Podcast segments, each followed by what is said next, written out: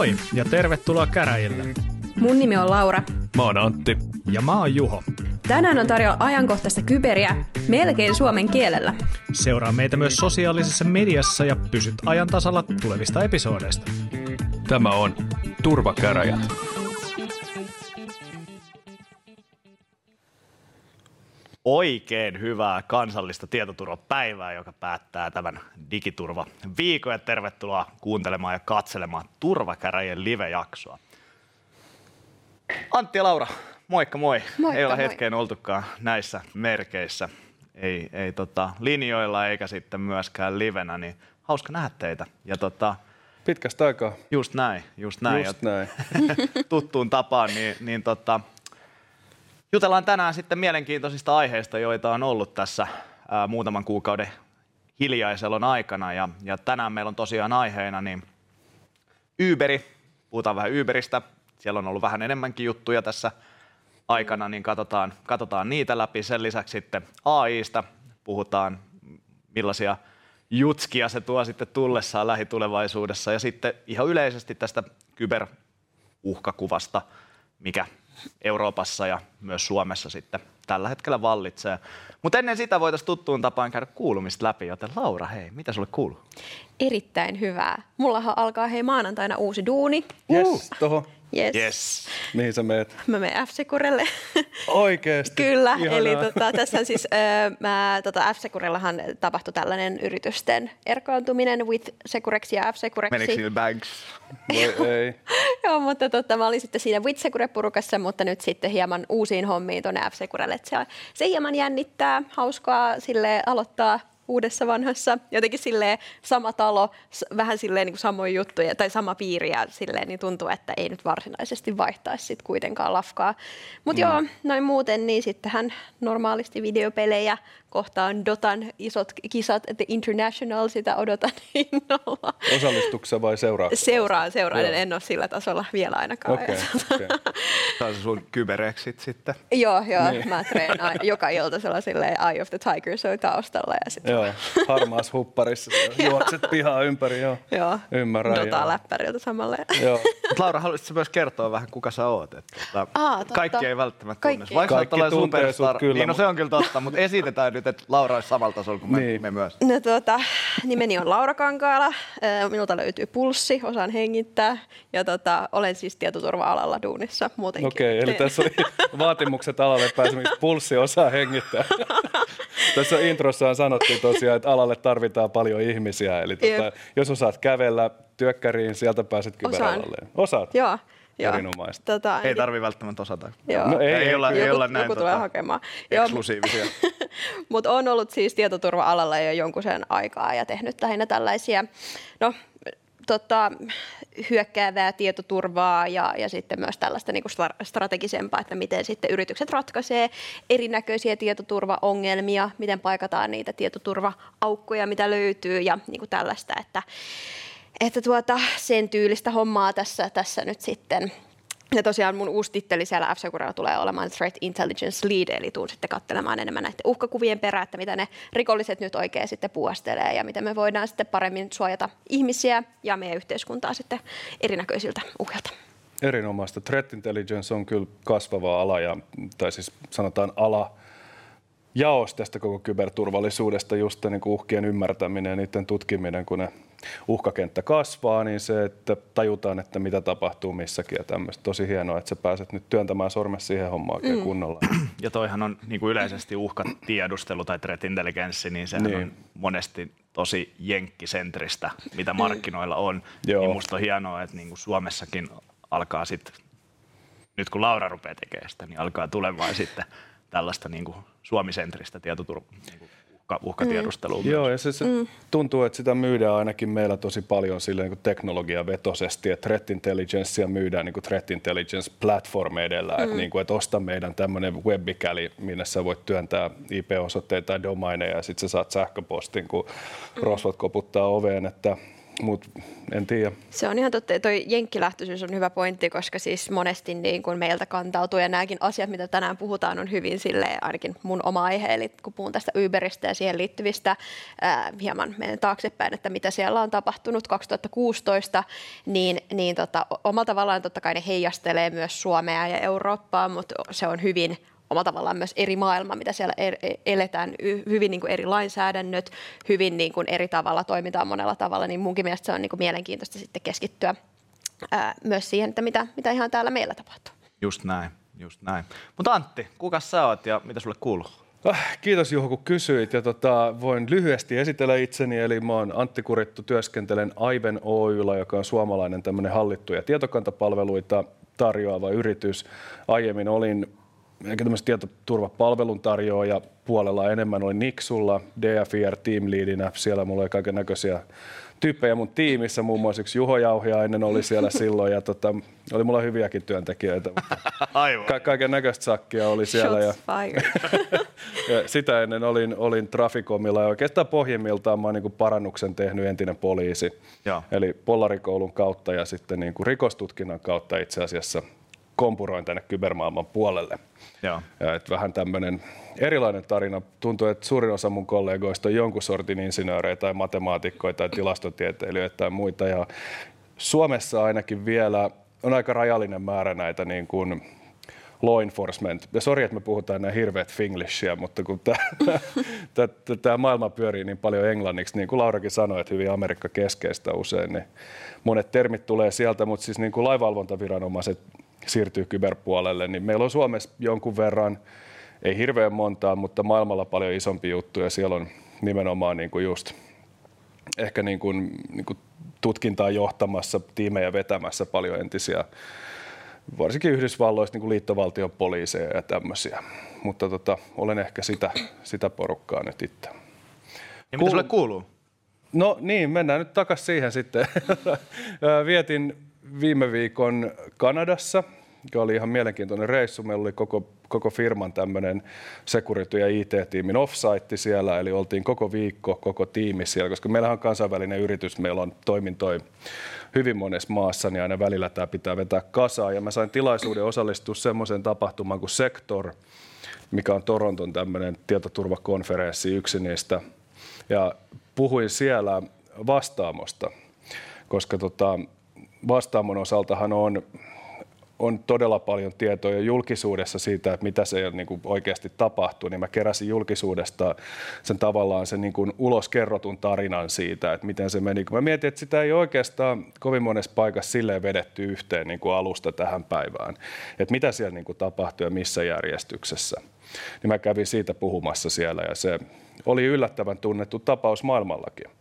Mä kysyin yleisöltä, että kuinka moni on kuullut vastaamosta, niin siellä neljännes nosti kädet ylös, joka oli aika paljon enemmän kuin mä odotin Pohjois-Amerikasta. Mm. Mutta siellä tuli sitten ihmisiä, että jo hän seurasi sitä, kun se tapahtui siellä Suomessa ja tämmöistä, niin oli ihan, ihan mielenkiintoinen tilanne. Ja ehkä käyn kertomassa sen saman tarinan jossain muuallakin mm. joskus. Joo. Onhan tuo tietoturvaskenessä se vastaama on niin ainutlaatuinen keissi, että, mm. että ei ihmekään, että että se on kuultu myös siellä ja kyllähän esimerkiksi Wired kirjoitti siitä silloin, kun Joo. tämä oli päällä, niin kirjoitti siitä aika pitkätkin jutut, että Joo. Joo, siitä Tota- tuli parikin artikkelia silloin Wiredissa ja monissa kansainvälisissä uutisissa, mutta loppujen lopuksi sitä noteerattiin mun mielestä silti niin kuin kohtuullisen vähän. Se ehkä johtuu siitä, että Suomi on niin pieni maa, mm. että jos täällä ei keksitä kännykkää, niin sitten tämä ihan hirveästi käy maailmankartalla kovin usein, mutta tota, niin kyllä mä, se... mä en tiedä, onko tämmöinen, että torilla tavataan hetki Niin. muutenkaan. No, ei, ei välttämättä. No ei välttämättä. Joo, Turun ei, ei kukaan ei varmaan hihkunut, että Suomi mainittu silloin, kun tämä tuli kansainvälisiin uutisiin, että tota, surullinen tarina kaikin mm. puolin, mutta siinä oli, oli paljon, paljon puolia ja sehän on hyvin pitkälti nyt julkisuudessa tiedossa, että miten se kulki se Joo. kokonaisuus. Just niin vedin sen yhteen silloin. No niin, mahtavaa. Meidän kuuntelijathan on paljon myös kysellyt, että mitä sun vessaremontille ja a- sähköautolle kuuluu. Joo, nyt, nyt mennään vähän insideen. Mä en ehkä tässä nyt käytä aikaa siihen, että mä kerron, mitä niille asioille kuuluu. Vessat on remontoitu ja mä tulin omalla autolla. No niin, loistava homma. Eli Mutta mä pysäköin sen nykyään niin, että se on helppo hinata. Okei. Saa olla tarkkana. Aivan, Joo. kyllä. Joo, että meillähän on ollut tapana käydä näitä Antin seikkailuita auton kanssa läpi, läpi meidän jaksoissa, niin tota, No ne päivitys herättää- vaan tähän, tähän väliin. Että. No joo, kaikessa uudessa teknologiassa on kasvukipunsa, sanotaan näin, ja tota, sähköautoilu ei ole poikkeus tästä. Näin. Mut Juho, mitä sulle kuuluu ja kuka sä oot? Ja miksi sä oot täällä? No se on muuten tosi hyvä kysymys. Eksyin. Eksyin ja niin. tuota, tuli Sun otettiin tosta täällä, kadulta. Kyllä, just, tarvitaan Ei nyt kolmasta. tuohon ravintolaan mennä, mutta tämä ovi oli auki ja se oli kiinni. Kyllä, tosiaan. Mutta Jauhesi Juho on nimi ja, ja tota, työskentelen Accenturella niinkin fansilla tittelillä kuin Lead Incident Response Investigator. Ja tota, tosiaan teen tällaista tietomurtotutkintaa työkseni ja tutkin haittaohjelmia ja niin edespäin. Eli hyvin, hyvin tota, tekninen toimenkuva allekirjoittaneella. Ja, ja tota, niin kuin Antti sanoi, että moni on insinöörejä ja muita, niin itse olen diplomi-insinööri ja insinööri, eli tupla-insinööri, joten tota, tuplan verran kauheampaa seuraa Antille. Antille ja tota, Ja mä ei- siedän hyvin insinöörejä, mä oon tottunut. Aivan. Mulla ei Niin, ole mitään ongelmaa sen kanssa, mä en vaan itse ole semmoinen. Just näin. Just näin. Mutta tota tosiaan työhistoriasta niin ollut näissä hommissa about kahdeksan vuotta aikaisemmin muun muassa Traficomin kyberturvallisuuskeskuksessa ja sitä ennen Nixulla ja sitä ennen sitten aloittanut urani tuolta Elisalta teleoperaattorin maailmasta ja, ja tota, Onko se liittymäasiat kunnossa? Mulla kiitos, Joo, okei. kiitos kyllä. Mutta, tota, en, en, valitettavasti voi sinulle enää katsoa niitä, kun en siinä Okei. firmassa työskennellä. Mutta kaikki elisalaisethan pystyy totta kai. Eli Joo, joo, tiedän. Teillä on tiedän. ystäviä siellä töissä, niin ihan varmasti. Joo, joo, kyllä. Pitää aina kysellä, kun kuulee, että joku on Elisalla, että saisiko hyvän tarjouksen. Just näin, just näin. Mutta tota, mitä mulle kuuluu, ihan hyvä kiitos. Tässä nyt on tota, meidän podcastin tauolle laittamisen jälkeen niin vapautunut yllättävän paljon aikaa ja, ja tota, olen käyttänyt sen sitten urheilemalla, että tota, sporttaus on uusi lifestyle podcastin jälkeen ja, ja tota, ei kai siinä sen suurempia, että tota, hyvin menee. Ei ole noin fansejä tarinoita kuin teillä, ei ole mitään työpaikan vaihtoa tai Toronton reissua kerrottavana valitettavasti.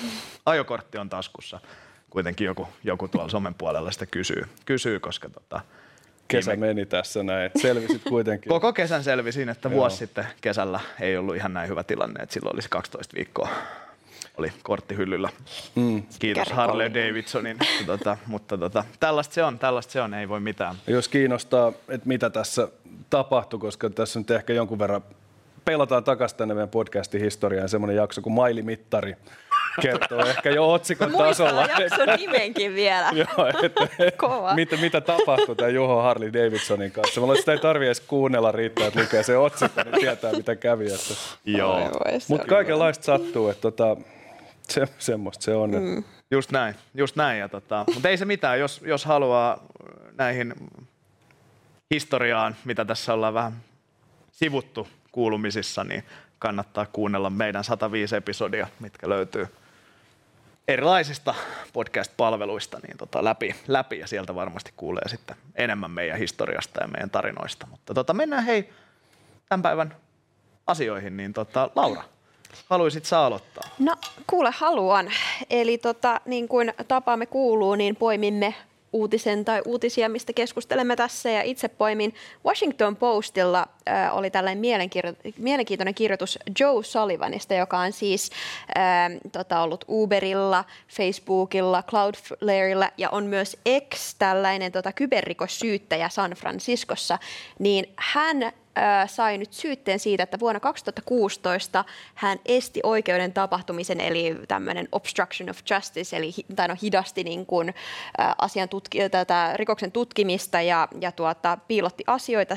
Siin, sen takia, että Uberille, missä hän oli si- siinä aikana töissä, hyökättiin kaksi eri henkilöä ja he saivat käsiinsä lukuisia, tai siis paljon sekä Uber-kuskien että Uberilla ajavien, tai siis niin kuin kyyditsettävien henkilöiden Asiakkaiden? asiakkaiden tietoja. Ja nämä varastettiin tässä Washington Postilla luki, että, että nämä on viety tämmöisestä Amazon repositories, mutta veikkaan siis, että S3-buket oli ehkä auki ulkoverkkoon tai jotain tällaista. Tai sitten päästiin siis äh, niin kuin AVS-tilille ja sitten sieltä S3-buketilta vietiin tämä data. Ja sitten nämä henkilöt kiristivät Uberia ja tämä Sullivan sitten siinä kohtaa ohjasi nämä tyypit, ää, nämä kaksi henkilöä, ää, tota Uberin bug bounty-tiimille. Eli että ottakaa yhteys heihin. Ja tota, tässä sitten tapahtui erinäköisiä asioita. Öö, muun muassa se, että tämän niin bug bounty-prosessin kautta sitten maksettiin näille kahdelle henkilölle ja siinä oli myös taustalla se, että Sulivan halusi, että nämä tyypit saadaan kiinni ja sitten niin kuin, että se raha vaihdetaan sitä kautta, että, että tota, nämä joutuisi sitten vastuuseen myös nämä henkilöt ja joutuivatkin, että he ilmeisesti jäivät sitten kiinni ja toinen heistä oli myös todistamassa tässä Sulivanin oikeudenkäynnissä. Ja tässä on erittäin paljon niin kuin mielenkiintoisia kulmia, koska tätä bug bountya käytettiin myös vähän tällaisena ää, asiana, millä sitten yritettiin piilottaa tätä keissiä, eli että kirjoitettiin mm. NDA, eli tällainen non-disclosure agreement, että, että ei, tästä ei sitten puhuttaisi jälkikäteen. Niin, salassapitosopimus suomeksi. Salassapitosopimus. Joo. Ja tota, ää, että, että tosiaan, että tästä ei sitten hiiskuttaisi eteenpäin. Ja sitten Sulivan nyt tosiaan, äh, hänellä luettiin tämä syyte, mutta ei tullut vielä sitä, että mikä se rangaistus itsessään on. Ja äh, Sulivan on siis ollut näissä kaikissa yrityksissä tällainen top-tietoturva-hahmo. Äh, Kysyn siis, tuomittiinko hänet vai onko tämä oikeudenkäynti vielä tulossa? Siis hänet tuomittiin, mutta tämä niinku okay. sentencing ei ole niin, vielä. Eli siis tuomioluku ei ole. Joo, Jeps, joo, eli että... välillä menee vähän hassusti, Joo. että sulla on niinku todetaan syylliseksi, mutta ei vielä kerrota tuomiota, tästä se jäädään arvioimaan. Joo, vielä. just Joo, niin. Eli aivan. että se, se nimenomaan, että, että ei ole vielä sitä, että kuinka paljon tästä nyt sitten seuraa Joo. jotain, tai että mikä se rangaistus sitten tulee olemaan. Mutta tosiaan tässä on mielenkiintoista se, että tässä tosiaan tällainen ää, tietoturvahahmo ää, aika historiallisesti nyt, että hänelle luetaan edes syyte tällaisesta. Ja, ja tota, nyt niin kun, kun puhutaan vuodesta 2016, niin silloin tällaiset, ää, että kun maksettiin lunnasmaksuja tai kun maksetaan lunnasmaksuja, ne ei ollut mitenkään niin yleisiä kuin ne on tänä päivänä. Mm. Ja itse asiassa täällä oli mun mielestä mielenkiintoinen tuota, ote FBIltä, ää, mitä he sanoivat, että nykyään siis ää, tällaiset, tai täällä lukee, että FBI leaders, while officially discouraging the practice, eli tämä practice, eli että maksetaan näille tota, rikollisille lunnasvaatimuksia, have said they will not pursue the people and companies that pay ransoms if they don't violate sanctions prohibiting payments to named criminal groups, especially close to the Russian government. Eli siis suomeksi käytännössä, että nämä tota FBI on itse niin myös ilmaissut, että nykyään he eivät edes mene tällaisten yritysten tai ihmisten perään, jotka mm. maksavat näitä lunnasvaatimuksia, kunhan niitä ei makseta millekään tällaiselle pakotelistalla oleville rikosorganisaatioille, niin tämä myös ilmapiiri, missä me eletään, on muuttunut tänä aikana tästä 2016 ja nyt sitten tänä päivänä. Ja tässä Joo. todetaan myös tässä artikkelissa, että tämä on ensimmäinen mutta mahdollisesti myös viimeinen tämän tyylinen äh, syyte, mikä tullaan lukemaan. Mutta tässä on niin kuin mielenkiintoisia niin kuin puolia mun mielestä kaiken kaikkiaan. Ensinnäkin, että tämä äh, Sullivan sai tämän, tai että hän, hänet niin kuin todettiin syylliseksi. Ää, tätä Bug Bounty-ohjelmaa käytettiin mielenkiintoisella tavalla äh, ehkä hieman väärin. Ja tota, myös se, että, että miten niin kun, tässä myös puhutaan jonkun verran näistä tällaisista kybervakuutuksista, mitkä on tosi yleisiä, että, että, että yritykset ottaa niitä ja kun se on aika äh, siis tosi yleistä tässä meidän maailmassamme, että yritykset joutuu sitten tällaisten hyökkäyksien kohteeksi, että miten sitten niiden vakuutuksia käytetään maksamaan näitä, näitä tota, summia. Joo, tästä bug bountysta ehkä hyvä avata, mitä se tarkoittaa. Eli se mm. on tällainen kirjaimellisesti palkkion metsästysohjelma, eli, eli tota, mm. etsitään yrityksen verkoista tai, tai palveluista haavoittuvuuksia ja sitten kun niitä löydetään, niitä raportoidaan sinne yritykselle ja sitten yritys maksaa näille löytäjille eli hyvishakkereille, mm. white hat hackers – valkohattuhakkereille, mm. valkokaulushakkereille, niin kuin joissain piireissä sanotaan, niin tota, mm. sitten palkkiota niistä löydöistä. Ja itse asiassa tässä on niin kuin hyvä, hyvä sanoa, että esimerkiksi Suomessakin tällainen niin kuin palkkiometsästys niin kuin skene on aika aktiivinen ja esimerkiksi huomenna 15.10. on Lähitapiolalla tällainen mm. iso hakkeritapahtuma, johon on kutsuttu sitten hakkereita ympäri Suomen tutkimaan heidän järjestelmiä ja siellä sitten maksetaan rahaa heille. Mm. Ja on itsekin itse asiassa menossa, menossa huomenna sinne. Joo, ja nämä on, nämä on tosi tärkeitä tapahtumia ja tämmöinen niin bug bounty, niin kuin, tota, ylipäätänsä on tosi tärkeää, mutta, mutta se, se on vaan myös fakta, että rikolliset tekevät enemmän rahaa rikollisuudella kuin mitä bug bountien kautta voi Kyllä tyypillisesti saada. Mm. Että se ei välttämättä aina estä sitä rikollisuutta. Ja tässäkin sille, että loppujen maksettiin 100 tonnia näille tyypeille, kun esimerkiksi tämä Uberin max bug bounty-summa, mitä voi ikinä saada, oli 10 000. Ja Joo. jo siinä kohtaa, kun Uberia kiristetään näillä tiedoilla, niin siinä kohtaahan niin kuin tällaiset bug bounty ää, niin kuin tota sopimukset tai siis se, että, että tällaiset, että mi, miten tätä tehdään silleen hyvällä omatunnolla, niin nehän, nehän on jo rauennut, että, Kyllä. että se ei niin kuin mene mitenkään bug bounty piiriin. Joo, ja se mikä bug bountysta on hyvä ymmärtää, että sehän ei tarkoita, että sulla on vapaasti koko yritys hyökättävissä, vaan siellä on usein aika tiukkaan rajattu se scope, eli se, se, niin kuin se laajuus siitä yrityksen digitaalisesta jalanjäljestä, mitä vastaan saa hyökätä. Et usein esimerkiksi bug bountyin ei kuulu se, että sä voit tikkaiden kanssa kävellä pääovesta sisään ja jättää jonkun laitteen serverihuoneeseen, että se on niin scopein ulkopuolella, mm. vaan sulla on ne tietyt palvelut,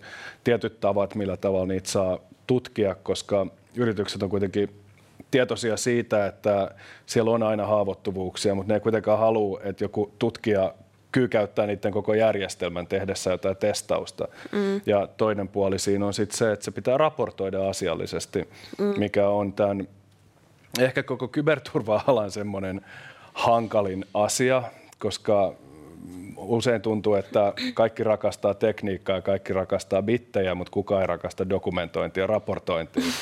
Mikä on muuten yksi, mitä mä oon miettinyt nykyisessä työssä, että kun mä haluan ainakin luoda semmoisen ympäristön, että mä voin ottaa tosi junioria porukkaa sisään. Ja silloinhan niin kuin hyvin tärkeässä roolissa on se, että niin kuin prosessit ja toiminta on dokumentoitu todella huolellisesti, mm.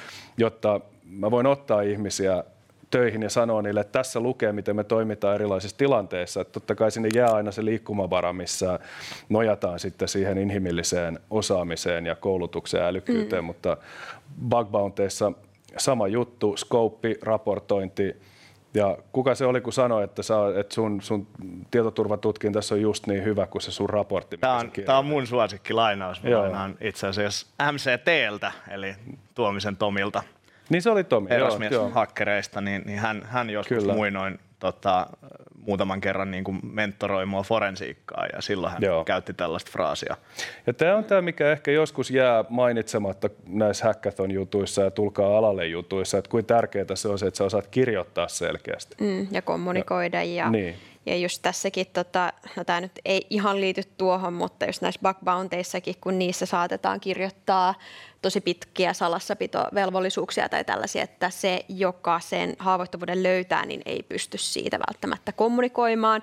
Niin mun mielestä tässä on myös se puoli, että yritysten se vastuu siitä, että näistä asioista raportoitaisiin myös julkisesti mm. niin, että ei piilouduttaisi omalla tavallaan tällaisten ohjelmien taakse. Ja monet yritykset ei piiloudukaan. Monet yritykset on tosi avoimia siitä, että hei, meillä oli tämmöinen ongelma tai tälleen me korjattiin joku juttu. Ja silleen semmoista pitäisi mennä. Ja tämä on niin kuin myös tärkeää kommunikaatiota ja viestintää, mitä ehdottomasti me tarvitaan tulevaisuudessa. Joo, jos me mietitään vähän sitä dynamiikkaa siellä taustalla, että mikä motivoi monia hakkereitakin tässä asiassa, niin äh, monihan on hirveän kytköksissä siihen niin kuin yhteisöön. Ja tämä toimii pitkälti myös sillä, että sä annat näyttöjä sun omasta osaamisesta. Ja bug bounty-jutuissa on se hyvä puoli, että niillä saa kuitenkin kehuskella.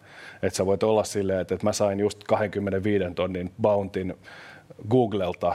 Sä et välttämättä voi kertoa tarkalleen, mm. mitä sä löysit, mutta sä voit kertoa, että sä löysit jotain. Mm. Ja sä voit kertoa, että se oli tämän arvoinen ja tavallaan se niin kuin siellä skenen sisäisessä niin kuin, tavallaan nokittelussa, mitä niin kuin monessa tämmöisessä rajatussa yhteisössä on, niin sä saat semmoisen, kutsutaan nimellä bragging rights, eli sä pääset kehu sun omalla osaamisella. Jos sä oot kyberrikollinen ja sä kiristät firmaa tuolla tavalla, niin ethän sä nyt sä käyt sitten ehkä siellä omissa pienemmissä piireissä kehuskelemassa sillä, mutta niin kun, et sun on aika vaikea luoda nimeä alalla itsellesi mm. tekemällä rikoksia ilman, että sä löydät nopeasti itsesi jostain vankilasta. Niin, mutta toisaalta no se... me ollaan myös puhuttu näistä, näistä niin kuin nigerialaiskirjeishuijareista, ketkä on tehnyt miljoonia näillä ja niiden Instagramit on täynnä niin kuin Lamborghini. Yep. Sinänsä niin kuin, myös tähän skeneen on tullut tämä fracking ja niin. sitten lopputulos on ollut se, että ne on jäänyt sitten fakkiin, että ne on jäänyt niin. kiinni ja ne on niin. saatu kiinni tai sitten ei ole jäänyt esimerkiksi Venäjällä, siellä ajellaan niillä Lamborghineillä ja mennään hulppeisiin, tai siis mennään hulppeasti naimisiin ja sitten se just vaan riippuu siitä, että missä sä asut ja minkälaiset niin kuin, totta, yhteydet sulla on mihinkin. Hmm, kyllä. Tuo oli mielenkiintoinen, sä mainitsit sen Venäjän ja ne sanktiot ja sehän mikä näissä on näissä lunnaiden maksamisessa, että jos on maa tai ryhmä on pakotelistalla niin, että niille ei saa missään olosuhteessa antaa rahaa, ja ne rikolliset toimii tämmöisen ryhmän lukuun, niin sä et välttämättä tiedä sitä. Mm. Ja jos sä maksat vaikka 2500 000 saadaksesi oman tietokantasta takaisin, pääset jatkaa liiketoimintaa, koska ransomware-hyökkäykseen ei oltu varauduttu kunnolla, mutta sitten se meneekin jollekin semmoiselle ryhmälle, joka on liitoksissa johonkin valtioon, joka on pakotelistalla, niin sä rikot lakia siinä mm. tilanteessa. Ja siinä ei riitä puolustukseksi se, että mä en tiennyt. Mm. Sillä ei ole niin kuin loppujen lopuksi tässä tilanteessa väliä, koska sä oot efektiivisesti antanut rahaa organisaatiolle, joka on pakotelistalla, jolla sä vastaat siitä juridisesti. Joten se on yksi ongelma myös tässä puhumattakaan niistä kaikista muista eettisistä ongelmista, mitä tulee siitä, että me rahoitetaan tätä kierrettä maksamalla lunnaa. Mm. Jep, ja sitten meillä on nämä vakuutusyhtiöt, jotka sitten myös niin kuin tulee... No, tästä mä haluaisin ehkä ottaa pienen tangentin niin kuin just tuohon vakuutuksiin ja kybervakuutuksiin ja, ja siihen, että onko ne oikeasti hyviä asioita, koska esimerkiksi tapauksissa, kun on nykyään tämä double extortion, eli tuplakiristys, eli ensin varastetaan yrityksen tiedot ja sitten – sen jälkeen salataan ne tiedot ja sitten vaaditaan lunnasta siitä, että se salaus puretaan eikä niitä tietoja vuodeta. Mm. Ja tässä yhteyksessä esimerkiksi voidaan sitten viedä näitä niin kuin vakuutusdokumentteja ja, ja sitten näillä niin kuin rikollisryhmillä, ryhmillä on nykyään oikeasti niin kuin bisnesanalystit siellä töissä, mm. jotka käy läpi niitä dokumentteja, varastettuja dokumentteja. Sitten he löytää sieltä esimerkiksi vakuutuskohdasta, että täällä on kirjattu, että lunnaat voidaan maksaa 7 miljoonaa asti vakuutuksesta. Mm. Ja sen jälkeen sitten sillä ryhmällä on niin kuin aika helppo lähestyä mm. tätä uhria, että hei, me ollaan luettu teidän vakuutukset, me tiedetään, että teillä on 7 miljoonaa niin kuin suoraan vakuutuksesta. Että eikö tämä ole hyvä diili, kun kumpikaan ei joudu maksaa tästä. Niin, niin mitä mieltä te olette näistä kybervakuutuksista? Koska mun mielestä no ehkä mä ammun itteni nyt jalkaa, mä en tiedä, tiedä kaikkea, no, mutta niin kuin, musta ne ei kuulosta lähtökohtaisesti kovin hyvältä. No mulla on mielipide tähän, mutta haluatko sanoa ensin, oliko sulla No sä voit, sä avasit Joo, suun, no. mullakin on mielipide. sä voit yllättäen, yllättäen meillä on mielipiteitä. Että... Meillä mitä muuta olekaan. ei, ei, faktat on aika ohuella tässä, mielipiteet senkin edestä. No kybervakuutuksissa on tavallaan kaksi puolta, mitä mä oon, oon miettinyt. Että niin kuin se hyvä puoli ja mä tykkään rinnastaa näitä asioita paloturvallisuuteen ja fyysiseen turvallisuuteen. Ehkä heijastelee mun, mun tota... Ai ja mistä se johtuu? Ehkä mun ammatillista historiaa niin, tai sit sitä, että mä en kykene abstraktiin ajatteluun. Se saa itse päättää, kumpi se on. se on se jälkimmäinen. Ihan selkeästi. Mutta niin kun, se ajatus siitä, että jos me saadaan vakuutus maailmassa niin kun saataisiin aikaiseksi sellainen tilanne, että periaatteessa kaikki yritykset olisi jollain tavalla kybervakuutettu samalla tavalla kuin kaikilla kiinteistöillä palovakuutukset ja tämmöiset.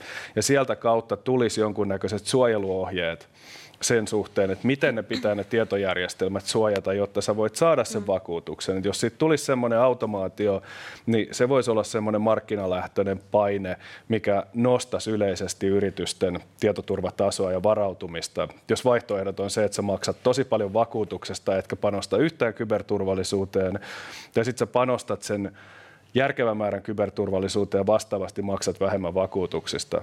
Näinhän se on, ja no, toki meillä on juridisesti anteeksi kun tulee kauheat kapulakieltä, siis meillä on lainsäädännöllä säädetty, että miten pitää paloturvallisuusasiat hoitaa kiinteistöissä. Mm. Sen seurauksena meillä on Suomessa hyvin vähän palokuolemia tai ylipäänsä tulipaloja. Mutta mä en tiedä, onko tämä naivi ajatus, että, että näin voisi käydä niinkin monimutkaisessa toimintaympäristössä, kun kyber, se ei välttämättä ole mahdollista. Niin. Ja se, että jos me luodaan maksuautomaatti rikollisille sillä, että vakuutusyhtiöt alkaa kategorisesti maksamaan lunnaita, niin ensinnäkin eihän vakuutusyhtiöt niitä maksaa, asiakkaat maksaa sen vakuutusyhtiön kautta se raha kiertää, mutta vakuutusmaksut nousee, mikä sitten taas vähentää ehkä yritysten mielenkiintoa ottaa niitä vakuutuksia, jos ne laskee, että me voidaan panna kaksi miljoonaa sivuja ja maksaa siitä lunnaita versus me maksetaan kaksi miljoonaa vuodessa kybervakuutusta, joka kattaa kuusi miljoonaa lunnaita, mm. mutta kerran kymmenes vuodessa. Niin. Mutta siis noissahan on noissa vakuutuksissa, ainakin nykyään alkaa olla niitä, että okei, tietty taso pitää täyttää ja sitten, että mitä se tarkoittaa, millekin vakuutusyhtiöllä on tietty eri. Ja siis joo, tuossa mielessään, jos se toimisi semmoisena tietoturvan niin kuin parantajana ja kiihdyttäjänä, niin sehän olisi tosi hyvä. Mutta just ehkä paloturvallisuus mun mielestä ei ole paras ver- vertauskuva tähän, koska...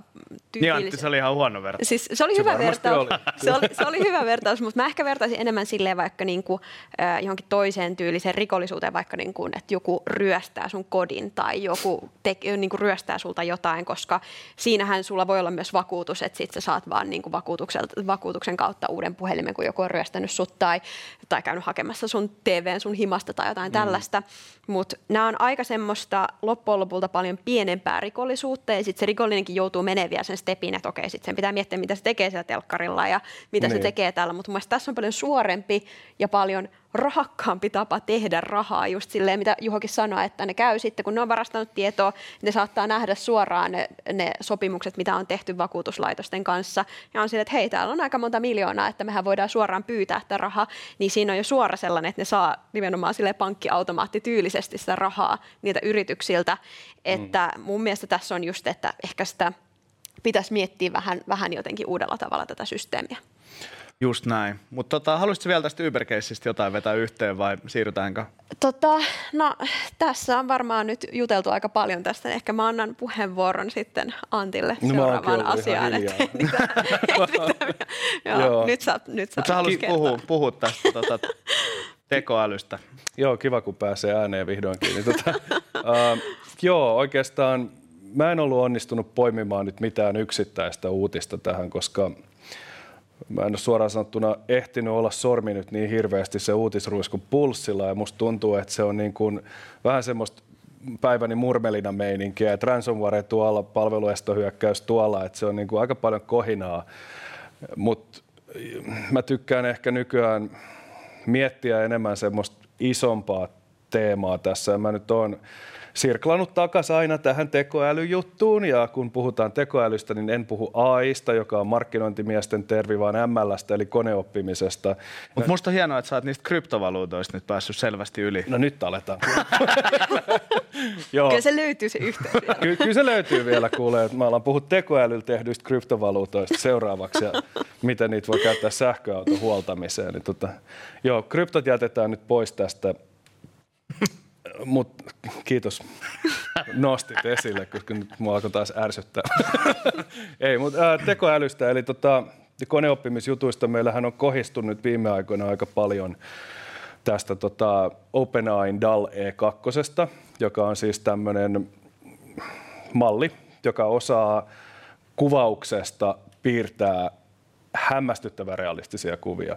Ja mä en tiedä, lapsuudessa näitä tilanteita tuli paljon enemmän, että sä näit jotain uutta teknologista ja sitten se tavallaan niin kuin leuka jysähti lattia, että onko tämmöinen edes mahdollista. Mä muistan, että kävi tämmöisiä juttuja niin kuin pikkupoikana jonkun ensimmäisten seikkailupelien kanssa, Monkey Island 2 esimerkiksi. Muistan, miten niin kuin tavallaan niin ajattelua avaava kokemus oli nähdä, että tämmöistä voi tehdä tietokoneilla ja seuraavat oli sitten niin kuin nämä 3D-pelit. Sitten mä muistan, kun mä sain mun ensimmäisen 3D-kiihdyttimen mun tietokoneeseen ja näin millaista, miltä näytti niin kuin 3D-kiihdytetty grafiikka verrattuna siihen prosessorilla laskettu, mikä oli sitä niin kuin Doom kautta Quake-tason juttua. Sitten kun alkoi tulla läpinäkyvyysefektejä, mutta tämä DALI 2 oli nyt tämmöinen viimeisin, mistä tuli taas semmoinen selkäpiitä karmiva fiilis, että nyt mä, mä niin katon tavallaan avaimenreijästä tulevaisuuteen.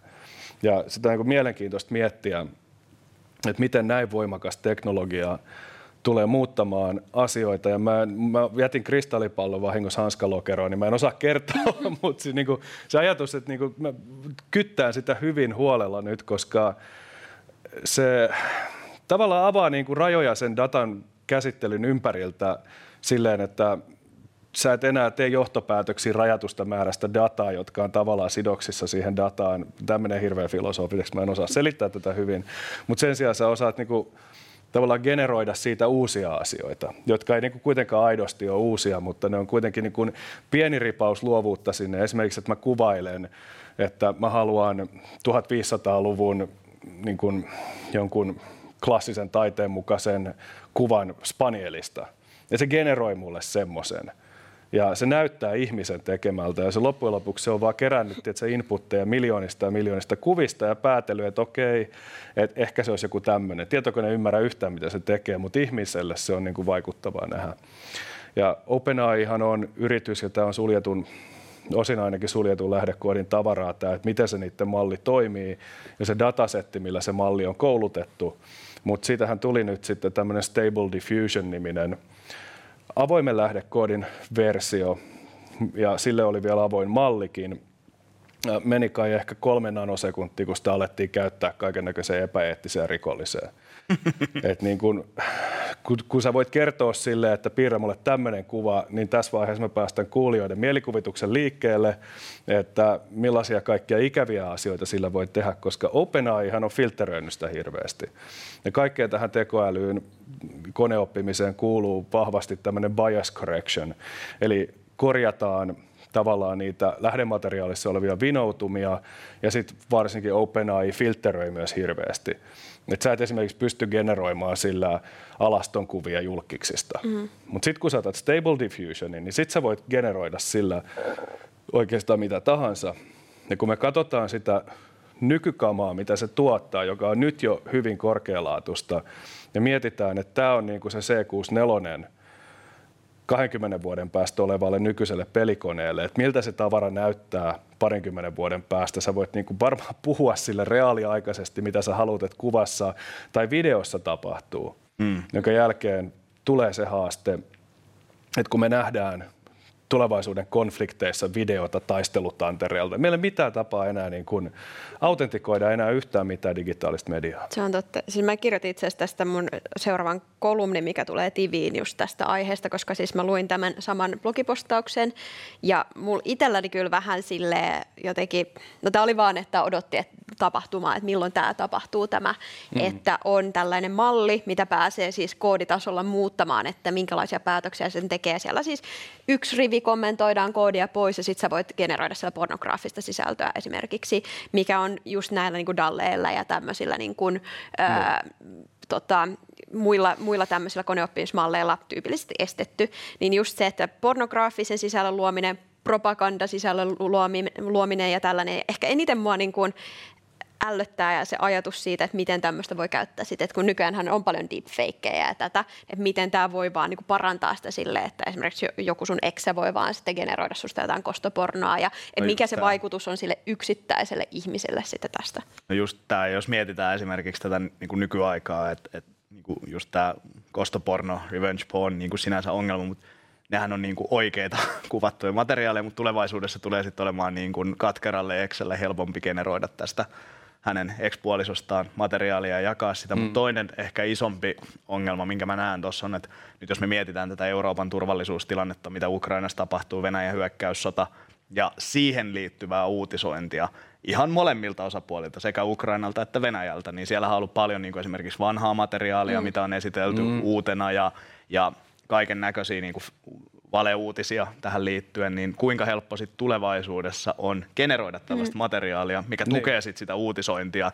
Ja sen seurauksena niin kysymys on, että voidaanko me luottaa aina mihinkään? No sepä, ja siis, sori vielä yksi esimerkki tuosta, koska siis jännittävä, kun mä tosiaan kirjoitetaan kolumnia, mä perehdyin vähän tähän, niin mulla oli jotenkin mennyt tämä ainakin itselläni silleen, niin kuin radarin alta, mutta siis alkuvuodestahan ää, tota, Venäjä teki tällaisen deepfakein äh, Zelenskyistä, missä tämä siis uutisoitiin ja oli silleen, että Zelensky niin kun, äh, tässä deepfakeissa, eli tässä generoidussa luodussa valevideossa sanoo, että nyt kaikki ukrainalaisjoukot, että nyt, nyt tuota... Mehän puhu, eikö me puhuttu tästä podcastista? Mun mielestä mä en ole ihan jotenkin varma. sivuttiin tätä. Joo, voi, mä muistan Mulla oli kyllä. Vähän, mä olin, mä olin unohtanut. No mutta niitä siis, jaksoja niin paljon. Joo, joo, siis sitä hölinää on niin hirveästi. Että, mutta sanotaan, että näiden vaikutus on ollut vielä aika pieni, ainakin tämän nimenomaisen tapauksen mm. vaikutus oli pieni. Mutta niin joo, kun, se saatiin tosi nopea ammuttua alas sitten. Joo, joo ja sitten sit kun ne pystyi tuottamaan niin kuin aitoa materiaalisen tilalle, mutta niin kuin semmoinen tietynlainen synteettisyys, mikä alkaa ole, ole osa kaikkea.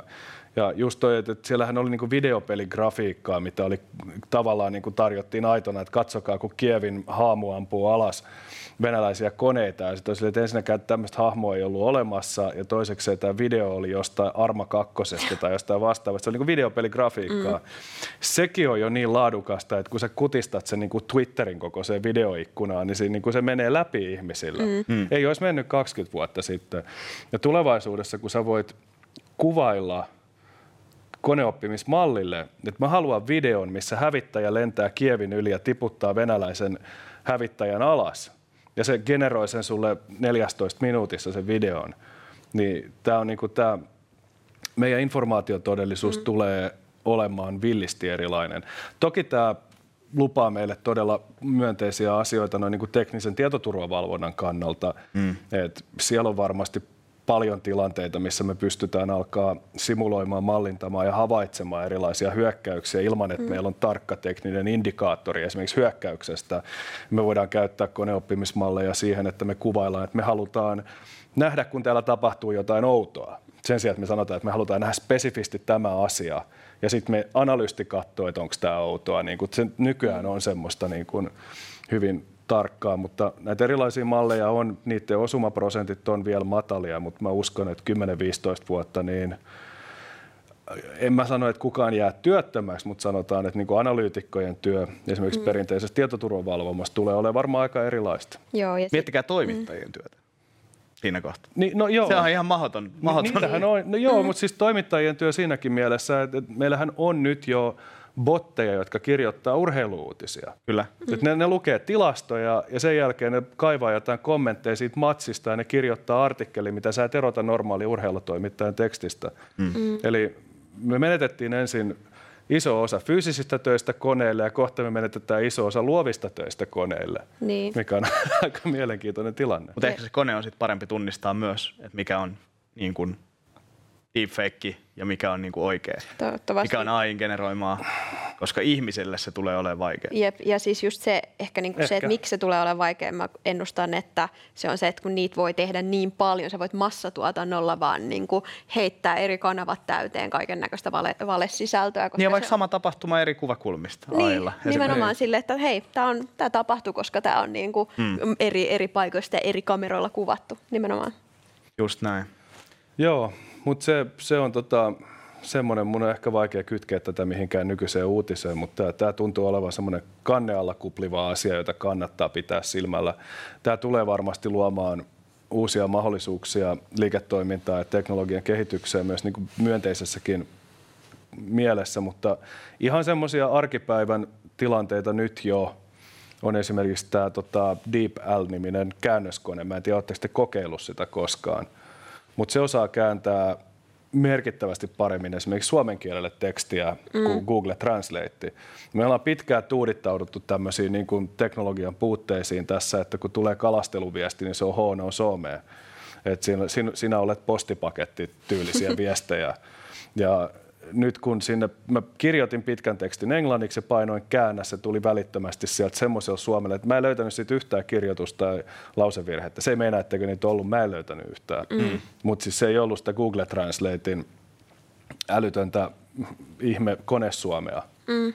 Ja nämä teknologiat tulee olemaan kohta osa kaikki käyttöjärjestelmiä. Mm. Et ne ei enää ole niin kuin, nyt se on jo nettisivu, minne kuka tahansa voi mennä ja se on niin kuin todella hyvä esimerkiksi asiakaspalvelutyössä. Voit kommunikoida suomeksi minkä tahansa maan asiakaspalvelun kanssa, ne voidaan kääntää. Mutta todella hyvä varmaan myös, jos haluat kiristää jotain yritystä tai huijata ihmisiä tai lähettää, niin kuin käydä kommunikaatiota tämmöisessä niin kuin business email compromise hengessä, eli tota, tehdä tämmöisiä yleisiä verkkopetoksia. Mm. Kyllä, just näin. Mutta ehkä se AIsta ja siirrytään meidän viimeiseen aiheeseen, eli tähän yleiseen kyberuhkakuvaan. Ja, ja... Kerro Juha meille, onko suomalaisilla syytä pelätä? Kyllä on. Okei. Okay, no niin. Aina on syytä pelätä. Lenkkareita Peläs, Pelossa on hyvä elää. Ja kokardi pitää olla kiillotettuna kybersotaa varten, ei vaan. Tota, tosiaan äh, su- suojelupoliisi Supo ja, ja sitten, tai Suopo, niin, niin kuin virallisesti kai lyhennetään. Ei kai. He itse käyttää Supoa, mutta vanhoissa, vanhoissa materiaaleissa. Okei, okay. okay. eikö se ollut valko okay. niissä vanhoissa materiaaleissa? Ei ihan niin. ah, okei, okay, Mutta tosiaan äh, Supo ja, ja sitten liikenneviestintävirasto Traficomin kyberturvallisuuskeskus ovat kertoneet ihan hiljattain, että Suomessakin tämä niin kuin kyberympäristön uhkataso on hieman noussut. Eli, eli maailmanlaajuisesti kyberhyökkäykset on lisääntyneet ja samalla tämä on sitten peilautunut myös Suomeen, eli suomalaisiin yrityksiin, kriittiseen infraan, valtionhallintoon kohdistuu enemmän uhkia kuin aikaisemmin. Ja se on ihan luonnollista, jos mietitään tätä Euroopan ää, niin kuin, tai maailman niin kuin, uh, niin kuin, turvallisuustilannetta, että se on pikkasen kiristynyt sen seurauksena se totta kai heijastuu myös sitten täällä kyberavaruudessa, että esimerkiksi palvelunestohyökkäykset kiristyshaitta-hyökkäykset ja, ja tällainen kohdistettu kalastelu on hyvin paljon lisääntyneet. Ja, ja hyvinä esimerkkeinä on mainittu nämä STT ja Wärtsilän tapaukset, mitä Suomessa on ollut, eli, eli siinä on kohdistunut sitten kiristyshaittaohjelmayökkäyksiä näihin toimijoihin, ja samalla tietysti tämä double extortion tehty, eli varastettu myös sitä tietoa. Sen lisäksi on sitten nähty ihan, ihan palvelunestohyökkäyksiä. Meillähän on ollut esimerkiksi silloin, kun tämä NATO-keskustelu kävi keväällä kuumana, niin silloinhan me nähtiin palvelunestohyökkäyksiä eri ministeriöiden sivuille ja, ja esimerkiksi tällainen venäläinen ryhmittymä No Name 057 omalla Telegram-kanavallaan sitten listali eri palveluita, mitä he on Suomessa niin kuin, mihin on tehty palveluista hyökkäyksiä. Se oli muun muassa poliisin sivuja Hilmaa, eli tätä kilpailutuspalvelua, valtiohallintoa ja sekä sitten mainittu ihan Traficomin kyberturvallisuuskeskuksen sivut, että kiitos Suomen valtio, kun annatte meille tällaisen kohteen palvelunestohyökkäykselle. Toisaalta se sivujen palvelunestohyökkäykselle kaataminen niin ei ihan hirveästi vaikuta suomalaiseen infraan. Mutta eilen näin todella mielenkiintoisen uutisen Iltasanomissa. Oli itse asiassa Digiturvaviikon äh, niin striimistä äh, tuon Kandoliinin esityksestä poimittu raflava otsikko, että, että tota, emme tiedä, onko suomalaisessa kriittisessä infrassa jalansijoja niin kuin vieraille valtioille. Ja tämähän on ihan totta. Mm. Eihän me koskaan voida mm. tietää. Mun mielestä Antti antoi hyvän vertauskuvan, että ei Anttikaan tiedä, onko hänellä keuhkosyöpä. Että tota, hän olettaa, että ei ole, mutta voi olla. Toivottavasti. Kyllä, just näin toivotaan. Että... Se oli tämmöisiä lämpiä puheita. Kyllä, mutta Mut joka siis tapauksessa... Epävarmuus niin... on jatkuva olotila, että sä tiedä muuta kuin tarkistaessa. Ja senkin jälkeen heti kun sä lopetat tarkistamasta, niin tilanne muuttuu taas epävarmaksi. Mm. Juuri näin, ja sitten on hyvä muistaa se, että, että niin kun tällainen jalansijojen hankkiminen, ei se ole alkanut nyt esimerkiksi, jos puhutaan puhutaan sitten idästä tai sitten puhutaan lännestä, mitä aika vähän puhutaan. Eli esimerkiksi jenkithän on tunnettuja siitä, että he vakoilevat myös kumppanivaltioitaan niin kuin kyberavaruudessa, mutta siitä tosi vähän puhutaan yleisesti niin kuin lännessä, koska mm. eihän me nyt haluta syyttää omia liittolaisia, eikä halutakaan totta kai.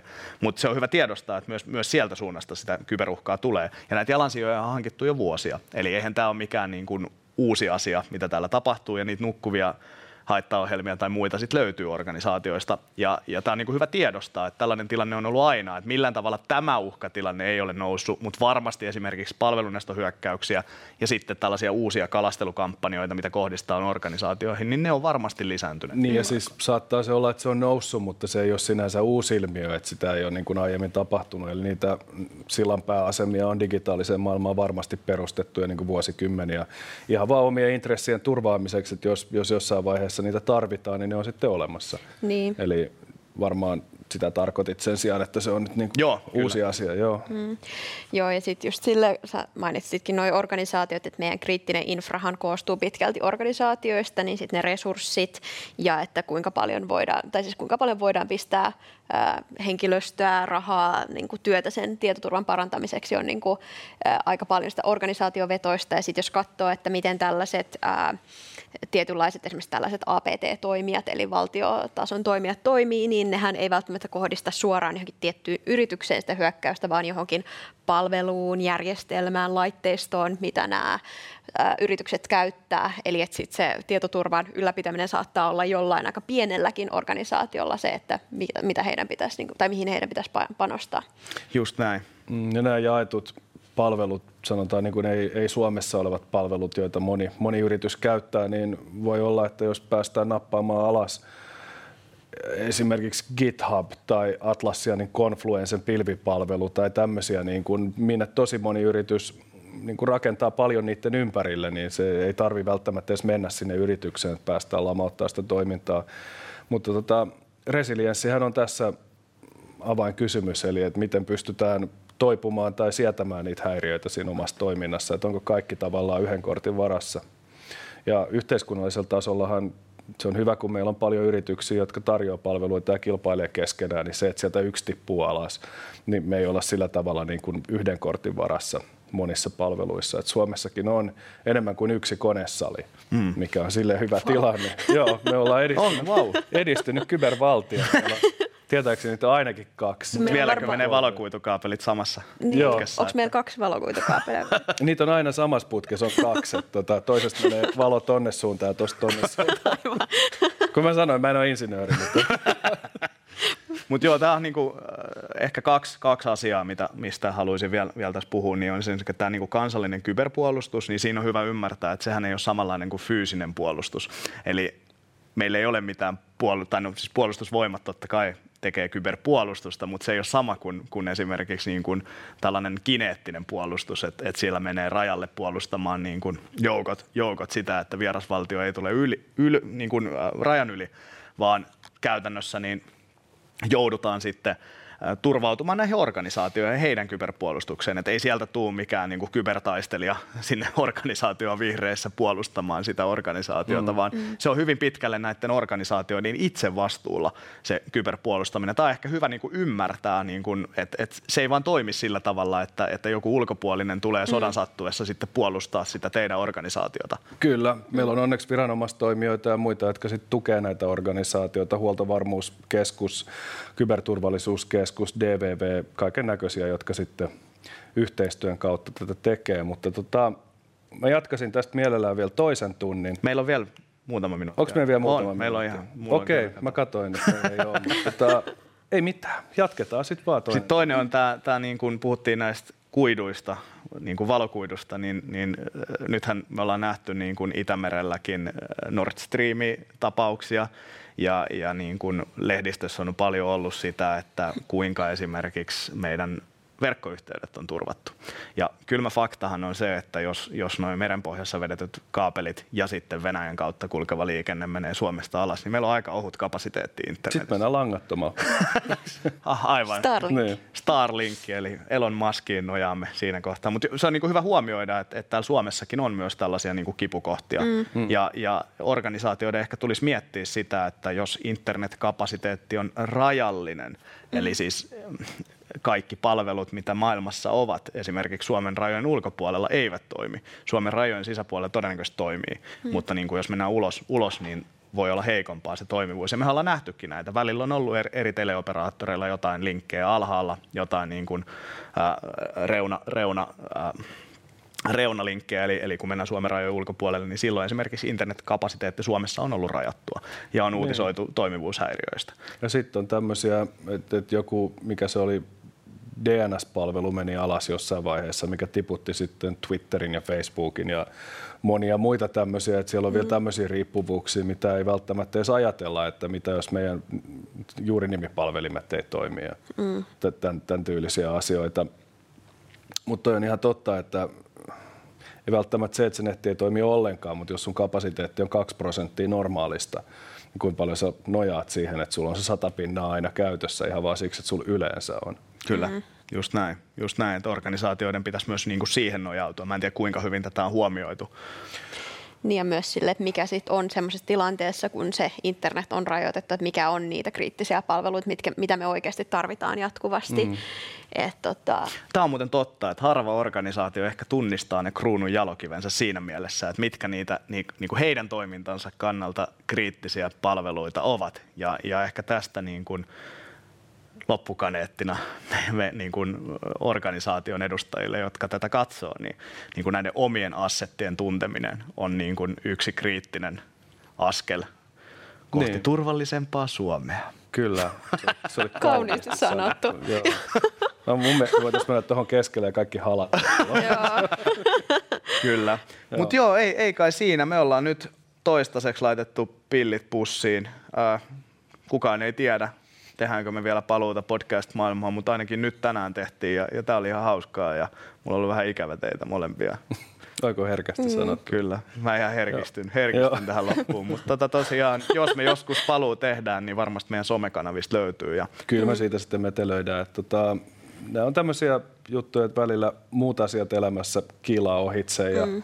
sitten taas kun aikaa ja energiaa, niin voidaan palata, koska turvakäreihän oli kiva tehdä. Siihen meni kuitenkin aika paljon aikaa. Kyllä. Kuitenkin valmistauduttiin monta tuntia mm. joka viikko, joka jakso vai mitä? Joo, mm. Joo. päiviä. Päiviä, niin. siihen meni kolme neljä työpäivää aina. joo, kyllä, joo.